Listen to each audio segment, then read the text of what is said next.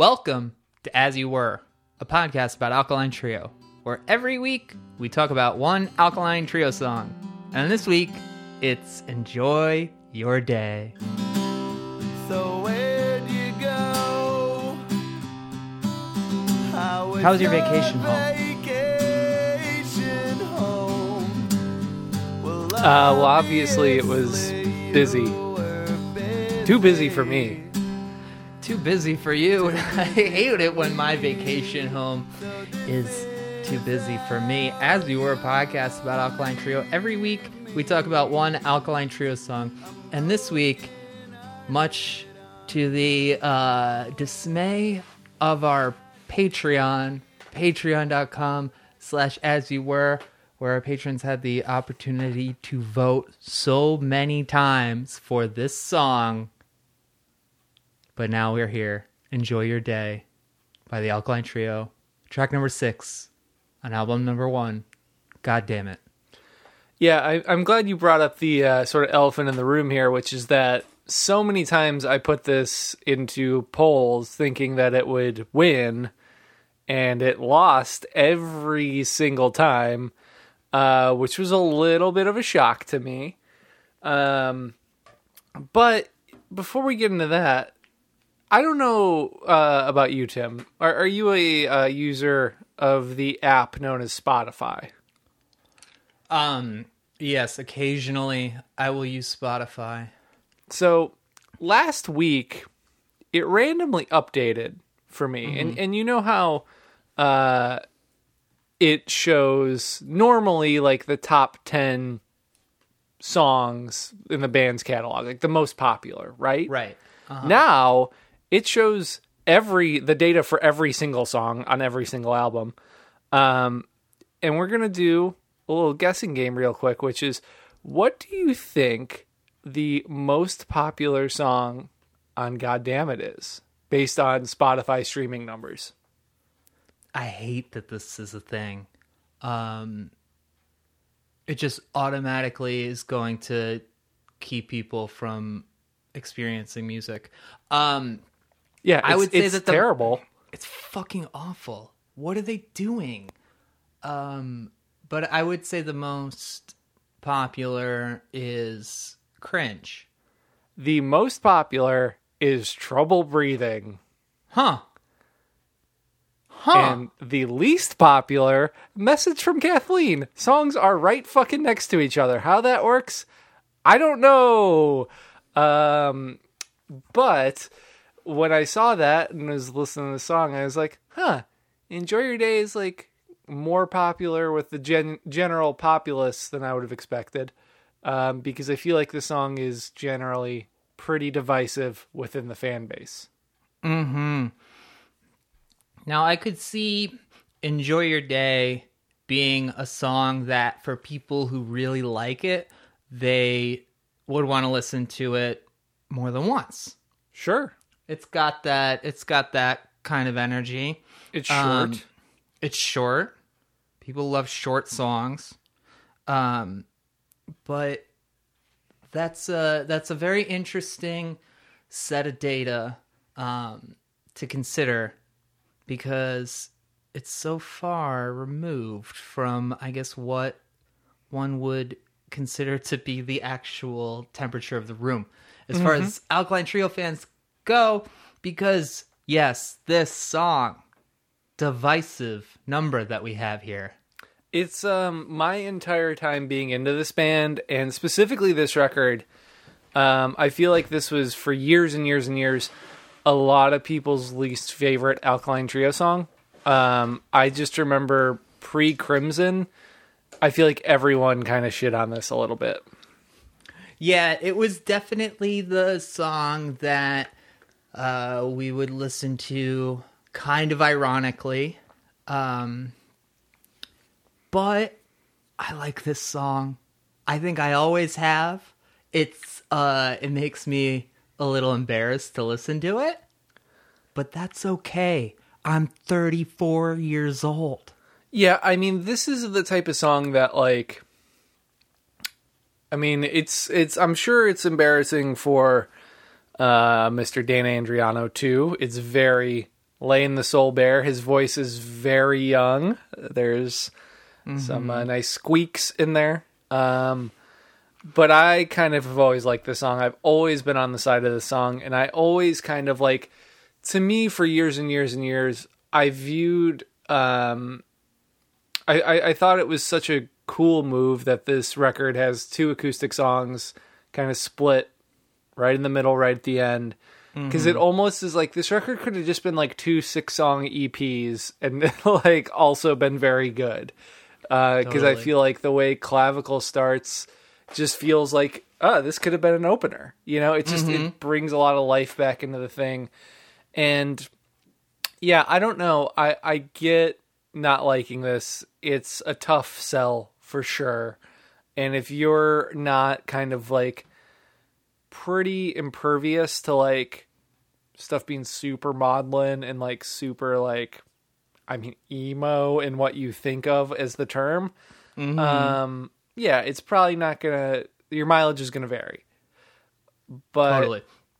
I don't know, man. It's such a weird fucking little song structurally. Um I think even some of the lyrics as we alluded to, pretty weird. Just like what are what? Uh Yeah. and it's just like that's the type of song you write when you're like 22 at most, you know, and uh it's lived on forever. It truly has. Um, it is so just without caution in terms of how saccharine it is. You got that. You got that walk down chord progression. Uh, C with the add nine for the folks at home. That's the C chord. You use your pinky to hold the uh, high E string down on the third fret. It just makes it even more maudlin, even more just oh my god, the raindrops hit heavier. Um and and Dan spends a lot of time on the floor, which is never a good spot to be in, especially if you're brokenhearted. I mean, I, I think not only that, he's cried to such a degree his room is partially flooded and they're seeping through the crack under his door, which is like that's a lot of tears, man. Yeah. A lot Yep. of them. And uh, it's hard not it's hard not to like poke fun at the lyrics. Um Oh, 100%. easy very easy to not poke fun at Dan's vocal performance. I know that some of you folks at home want to hear some jokes about someone's speech impediment, but that's not cool. We're not doing that here today. The squeak though, pretty fucking funny. Yeah, it's like it's pretty funny, but again, I just I'm a sucker for like bad vocals and mm-hmm. like this is right within my wheelhouse, you know, like I I had a friend who for years and years and years was like if you can sing well, I don't believe you. And that's kind of where I usually fall on shit like this is I'm like, well, I believe that. Um I don't think anyone doesn't. Uh and like what I really respect about it being on the record, but like if you listen to like past live or like you know any like live versions of this, he doesn't like do that st- or, or try to do that. Still, he just sings it better. Like, mm-hmm. and I think that's kind of the crux of the thing here is like if the vocals are what kill it for you, I understand. However, I think the song itself is pretty cool and pretty interesting and like has this weird just like man, I don't even know. It just kind of like rises and falls and rises and falls. Totally. And I think that's like such a unique thing in this because I feel like so much of the songs on this record and up to this point for this band, and even like, sorry about that, they're really going for that big moment. And, and this does, and then it just kind of like, you know, withers away. And I think that's kind of a nice little touch that I like on it. Yeah, totally. I think just with um you know, without the percussion you kind of are a little bit less cued into the song's changes as it goes from part to part because it's like, you know, so where'd you go? How'd your how was your vacation home?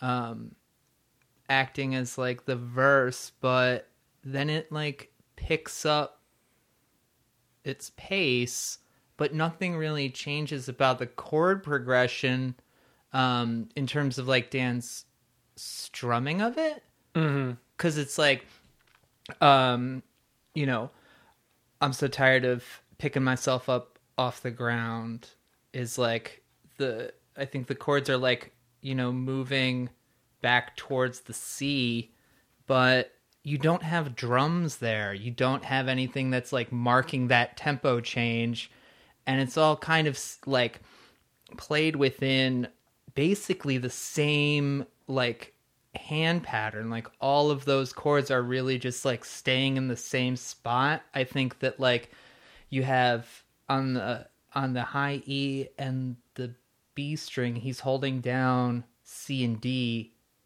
constantly throughout the song. Mm-hmm. So it's like there's there's changes that are happening but they're not nearly as apparent as they would be in a full electric version Yeah, and I think that's that's really like I just don't think this song works in an electric version. no like I, I don't not. I don't think Yeah, it just it, it wouldn't be what this is. And I think that's the thing is I think an acoustic song is such a like on a punk record is now such kind of like a trite thing, though it's been a while since I've really like heard one on a new one, so maybe it'll come back. Mm-hmm. Um we'll yeah. see. It's interesting because that that time period has a lot of acoustic songs in the f- track number five, six, and seven spot. I mean, it definitely. I like. I'm curious what the inciting incident was on that. My guess has always been "Dear You," which is obviously not that, but I think like, I think that energy pervaded a lot of scenes um, of people wanting to try it and like making it cool.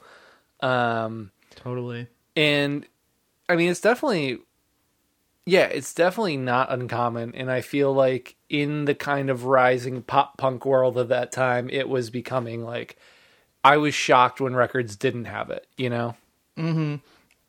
And I think it's um I think a lot of the maybe what inspired it was the fact that we're in the CD era and I think just naturally 12 songs front to back can feel like a little bit of a slog when you don't have to flip a record over in the middle of it. So the acoustic track, especially like I'm thinking specifically of uh, the first Saves the Day album. The Yep. song is called Three Miles Down, and that song's like a minute and six seconds or some shit like that. Mm-hmm.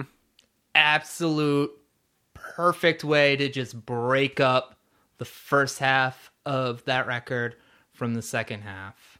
Oh, I yeah. that- I mean, that's what this is in a lot of ways. I think you're 100% right. Is I think there is just like in the CD era, there was the trying to like really, you know, jerk you out of like complacency and kind of forgetting you're listening to something. And I think that's why that really surfaces. Um, because you don't see it on all the stuff that was like native to like sides A and B, you know, which is like even more common in like the cassette period of time, you know? Uh, and it's just like really wild because it's it's become such a thing i would say in the mid 90s and then onward you know? Like and also like not to get too off track like bands are having huge hits with this kind of thing because like the late 80s and early 90s was like power ballad time galore you know? Like that like so many like quote unquote like hard rock bands were like having huge hits you know with this type of stuff. Soul and like Asylum, the Goo Goo Dolls. well i mean beyond that even like fucking skid row Guns N' Roses like you know like the tough guys being sensitive um and yeah i mean i think it's just like it became such a pervasive thing and now it feels like super quaint like um it just doesn't Yeah. feel like that's how people operate anymore you know Well, I um, and I, I don't even think of people like I, I remember the time when people would just be like, yeah, it's the acoustic song, and now like, you know, Dan has made fucking like acoustic records or whatever. Like no one really bats an eye at it because it's just like, oh, you're doing this other type of thing. And but in in the punk world, it was definitely like verboten for a long time. Yeah, totally. And I mean, you know, bands like the Alkaline Trio are growing up in that era. I think that's. Oh, speaking of Road to the Skeleton Coast, anybody's interested in listening to uh, this past episode of Road to the Skeleton Coast, uh, might be a good time to listen to it, uh, given the fact that we're talking about Dan Andriano right now. Um, but talking to Brendan, that dude fucking loves poison. He grew up with that shit. Mm-hmm. So the amount of absorption that 12 and 13 year old kids are getting from literal hair metal when they're starting to get into like making punk music too, that shit does carry over just the same way as Nirvana carried over for the next generation. Yeah, I mean, I think there's always kind of that like necessary and just like unavoidable bleed in and out of uh, genres. Like, because when you're young, you're not going to be into cool stuff. That's just kind of how that works, you know. Like, you're into stuff that is like quote unquote lame. Um, but I don't think you need to like move past that. Like, you can just open the palette Absolutely and not. find find new shit and like still like the stuff you loved. And I think that is really right. Is I think it's kind of surfacing in people who like were old enough to have come of age in a different era of music. You know, um, and I think it's cool when you kind of see those things poke through. And I, again, like I just feel like with a song like this, you see such a human side of Dan, and I would say the same about Sorry About That, um, which we talked about long ago. But like, I think the appeal to me of both of those songs has always been that like they're pretty brief. They are definitely ballads for sure, but they don't overstay their welcome. They kind of get to the point, and like they both feel like, hey, let's each sit down and write a song and an acoustic guitar and record it and see what happens. Like it just feels so genuine and not Yeah. not contrived in the way that many many moons later we get a crystalline. Uh huh. Uh huh. yeah, I mean, and you bring up a good point too about the you know people getting famous off of songs like that. Also, like, there's this dude Dashboard Confessional who like gets pretty big uh, at a point, uh, pretty close to around when this record came out. But I also like to listening to those acoustic tracks also because you're getting a recording of something that is so dissimilar to everything else that is on that record and oftentimes those are very interesting recordings too because you have an engineer or producer setting up to record something to really just like see how it goes getting like close to the spot. And matt allison's recorded a lot of like folksy americana stuff before this but he's working with a lot of punk bands at this time. And i think that the recording on this one it's so fucking perfect because it's it's a little too sugary it's like mm-hmm. he hit too many knobs, and you can really tell on the remaster he hit way too many knobs. But I love it for that fact. Yeah, I mean, I think this is just one of those where it's like, it's just what it needs to be, right? And mm. like, I think that's that's really what I'm always looking for in songs like this, or I mean, I guess just in general, is like, it doesn't feel super self conscious or self serious, like even though the material very much is. But I think everything about it is just treated where it's like, this is just what it's supposed to be, and we're just gonna do it. Like, we're not mm-hmm. gonna fucking like.